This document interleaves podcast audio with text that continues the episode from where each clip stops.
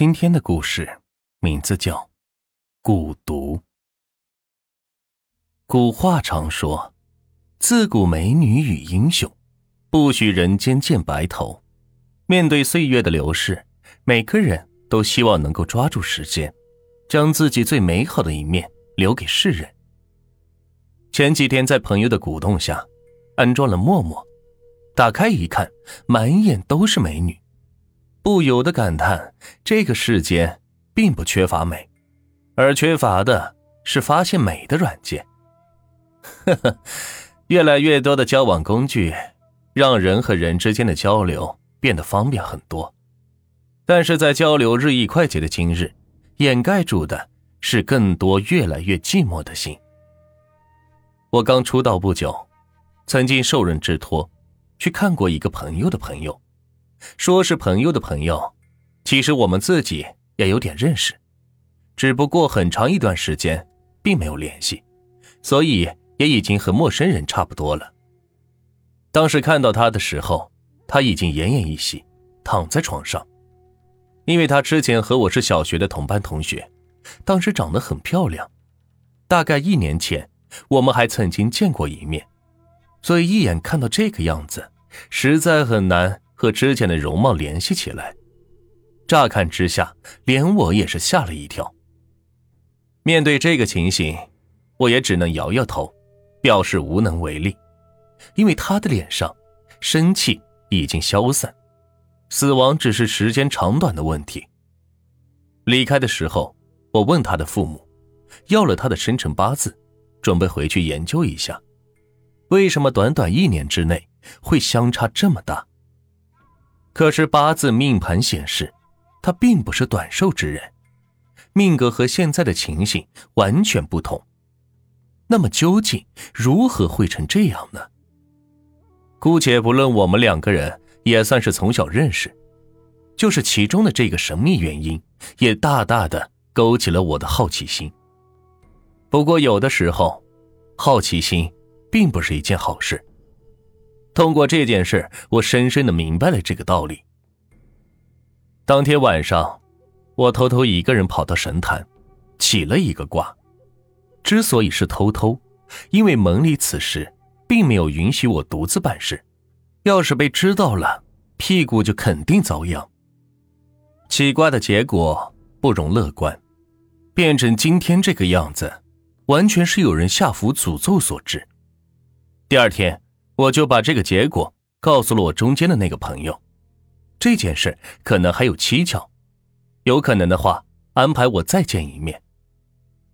第二次来到医院，当时的感觉整个人生气更弱。我当下观察了一下四周的环境以及他的脉息，并没有发现有什么蹊跷之处。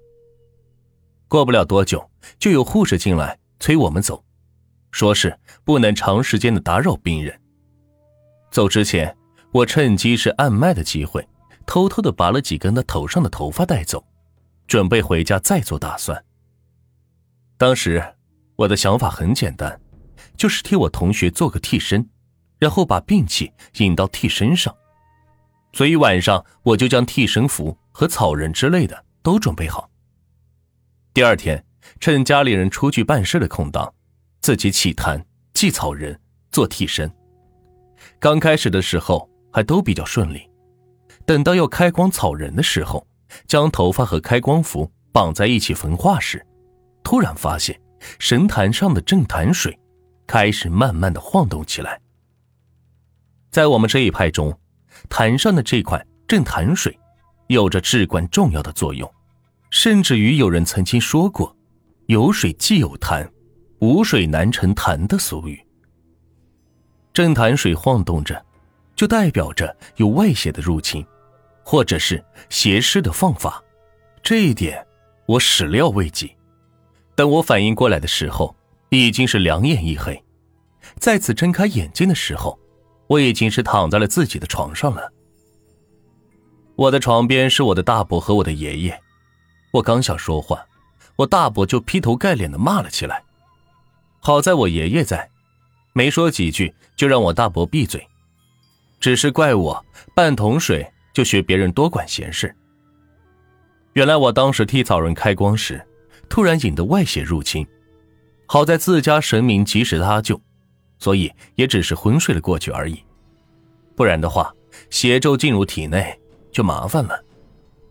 但是我将所做的步骤一步一步的讲给爷爷听，并无不妥，都是做足功课的。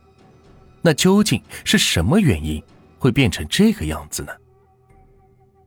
不过事情到了这个地步，就不是简单的做一个替身的事情了，而是有人挑衅我们门里，所以我爷爷决定亲自处理这件事，并且还请到我的叔公从中帮忙，查一查到底是谁，胆子那么大，敢放符到我们家里。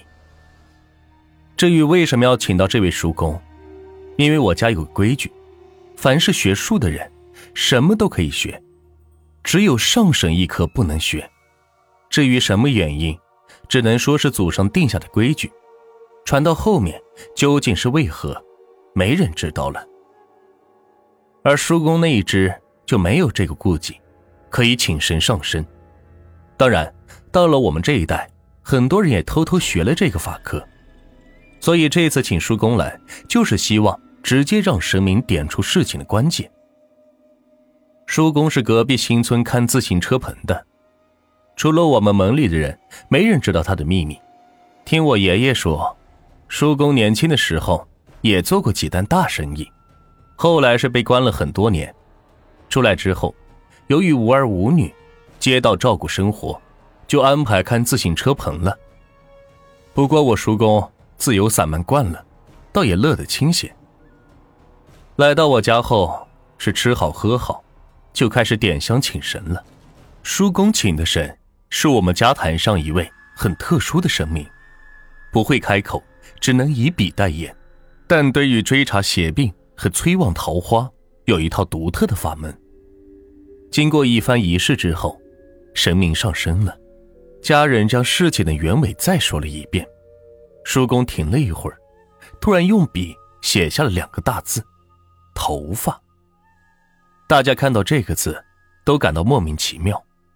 头发，什么头发？还想继续问下去，叔公只是淡淡的说：“走了。”于是大家就围绕着这个头发开始研究起来。但是无奈线索实在太少，到底是什么头发？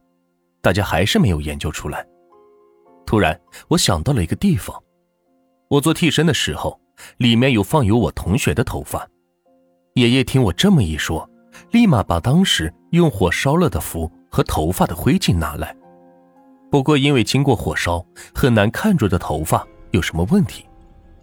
我叔公看了，倒是不慌不忙，拿来了一碗水，将灰烬倒入水中，从自己的包里是拿出一根针。大家都搞不懂他要做什么，紧接着，叔公就用针。将自己的指头戳破，然后滴血到水里，混合着灰烬，嘴里是喃喃的不知念着些什么。一边的爷爷脸色却大变，对我叔公说：“下三毛的法术你也学？”叔公头都没有抬，好像并不将这一事情当成一回事。而这个时候，碗里的水却开始起了变化。血融合到了灰烬里，沉到碗底，表面的水上却浮起了一小坨油润的东西。没错了，尸油。叔公抬头看了看我爷爷，事情都搞明白了。